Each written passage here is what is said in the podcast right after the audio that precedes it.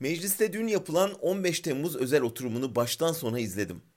Her çıkan hatip FETÖ'cülerin hain planlarından, Türk milletinin yazdığı destandan söz etti. Onları özel locasından izleyen Erdoğan'ın bu ekiple yıllar süren işbirliği pek gündeme gelmedi. Oysa çok değil 7 yıl önce aklı başında herkes Gülen örgütünün nasıl devleti ele geçirmek üzere olduğu uyarısı yaparken Türkçe olimpiyatlarında Gülen'e dön çağrısı yapan Erdoğan değil miydi? Peki Erdoğan'ın Gülen'e bu hasreti nasıl nefrete dönüştü? İkilinin ilk ciddi kopma alameti Haziran 2010'daki Mavi Marmara baskınındaki görüş ayrılığıydı.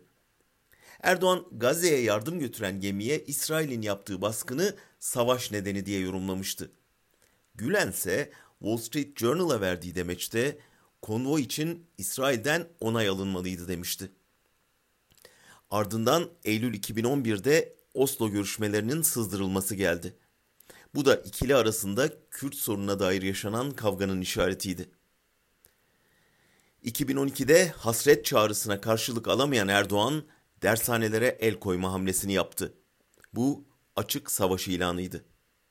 Gülen cevabını 17 Aralık sızıntısı ve tutuklamalarıyla verdi.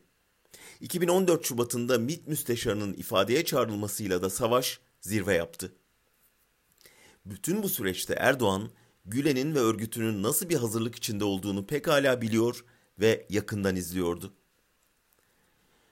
Gülen'in Mavi Marmara ile ilgili demecinin olduğu Wall Street Journal'ı tekrar okudum. Görüşmeye giden Amerikalı muhabir Gülen'in evinin koridorunda Boğaz üzerinden geçen bir Türk F-16'sının resmini gördüğünü yazmış. O F-16'lar o fikir ayrılığından 7 yıl sonra meclisi bombaladı. Erdoğan da darbenin arkasında olduğuna inandığı ABD'den yeni savaş uçakları alımını durdurma pahasına Rusya'dan S-400'ler almaya başladı.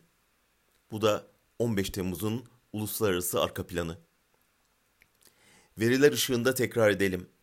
15 Temmuz göz göre göre gelen, gelmesine adeta izin verilen, geldiğinde dikkatlice kontrol edilen, sonrasında muhaliflerin temizliği için istifade edilen bir darbe girişimidir.